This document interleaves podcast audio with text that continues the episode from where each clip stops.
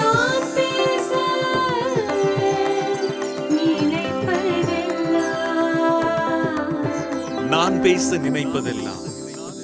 Deepika Tamil podcast தலைப்பு உண்மையான உயர்கல்வி. எழுதியவர் ஆ.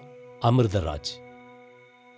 அன்று அதிகாலையே வந்த முதல் தொலைபேசி அழைப்பு அது. மறுநாள் மாலை நடக்கவிருந்த தனது நூல் வெளியீட்டு விழாவுக்கு கட்டாயம் வரவேண்டும் என நான் நன்கு அறிந்த அப்பேராசிரியர் கேட்டுக்கொண்டார்.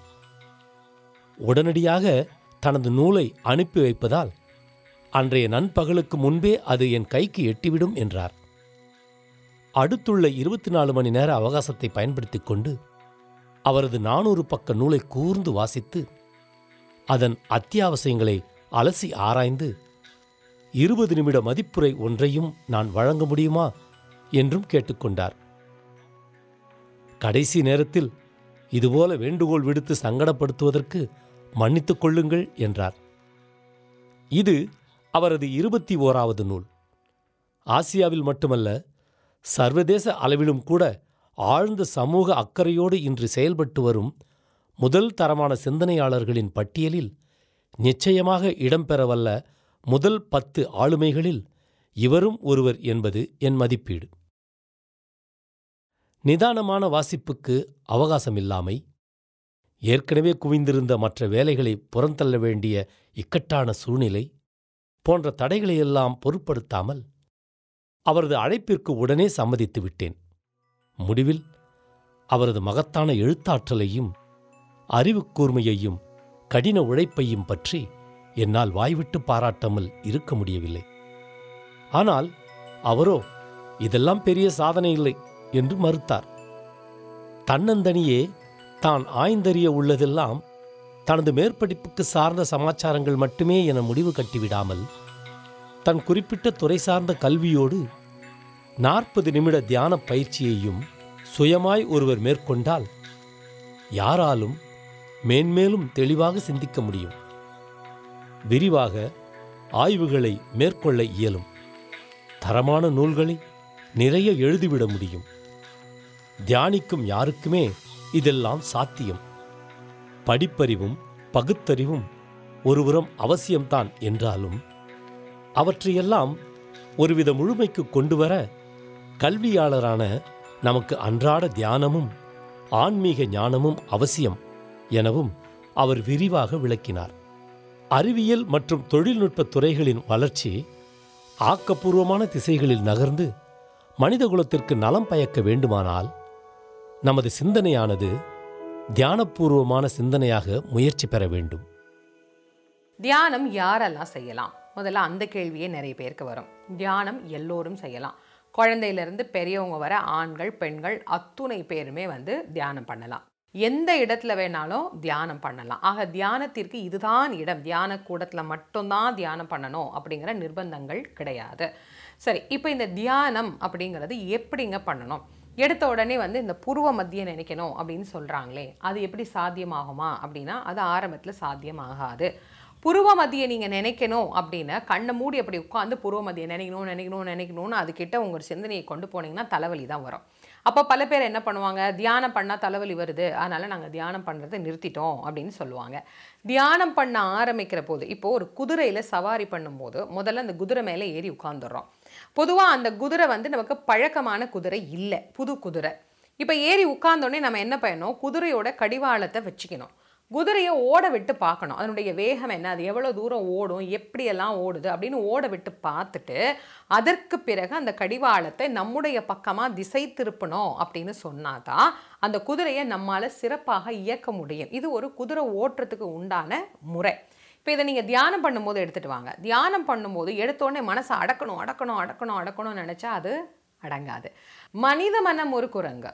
அதை தாவ விட்டால் தப்பி ஓட விட்டால் பாவத்தில் ஏற்றிவிடும் நம்மை பள்ளத்தில் தள்ளிவிடும் அப்படின்னு ஒரு கவிஞர் பாடியிருக்கிறாரு. அப்போ மனம் என்பது ஒரு குரங்கு. குரங்கு என்ன பண்ணும்? இங்கேருந்து அங்கே தாவோம் அங்கேருந்து அங்கே அங்கேருந்து அங்கே அப்படி தாவிக்கிட்டே தான் இருக்குமே தவிர ஒரு இடத்துல இருக்காது.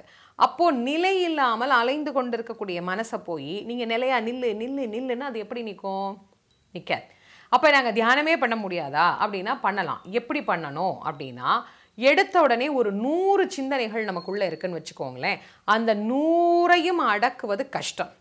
நூறையும் நம்மளால் அடக்க முடியுமா? முடியாது. அப்போ என்ன பண்ணணும்?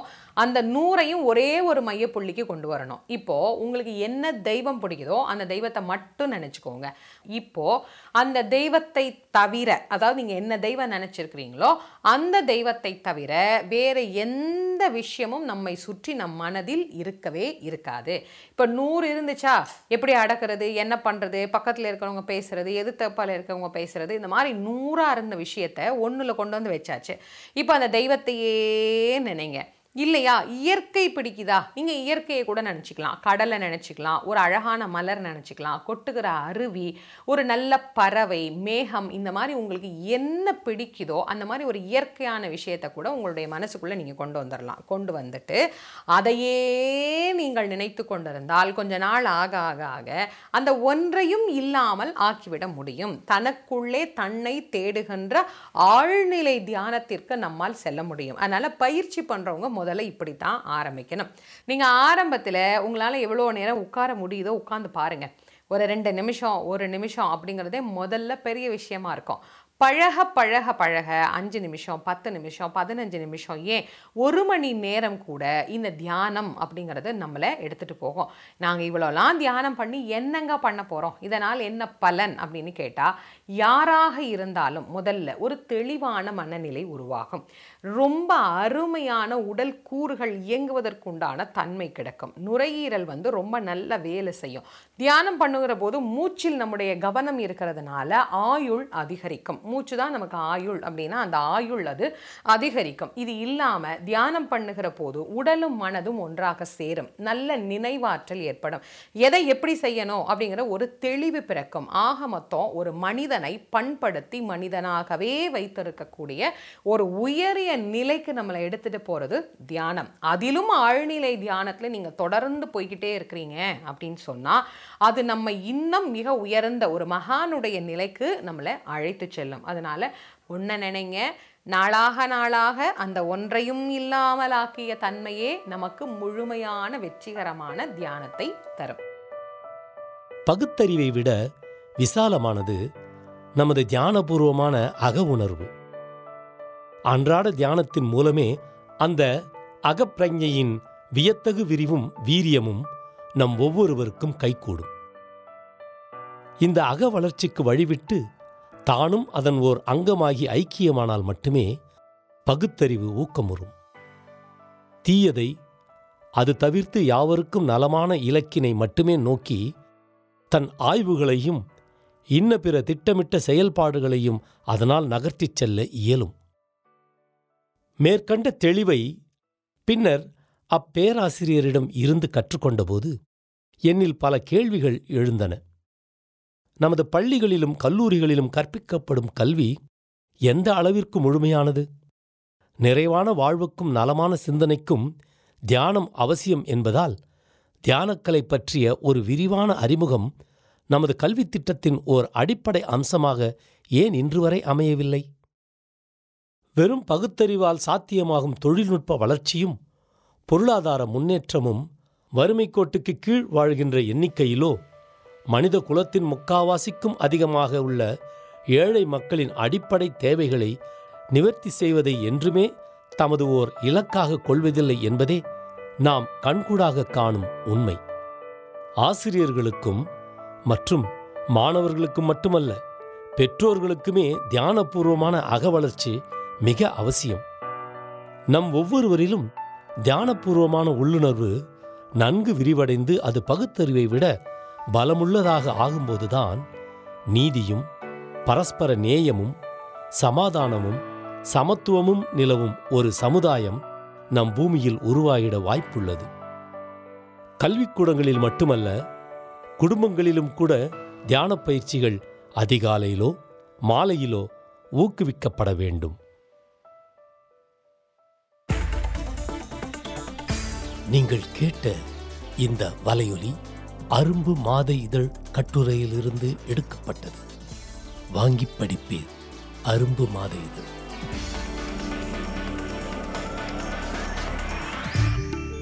இந்த வலையொலியை தயாரித்து வழங்குவது தீபிகா ஊடக மையம் இணைந்து வழங்குவது அரும்பு பதிப்பகம் மற்றும் தொன்போஸ்கோ கல்லூரி சென்னை.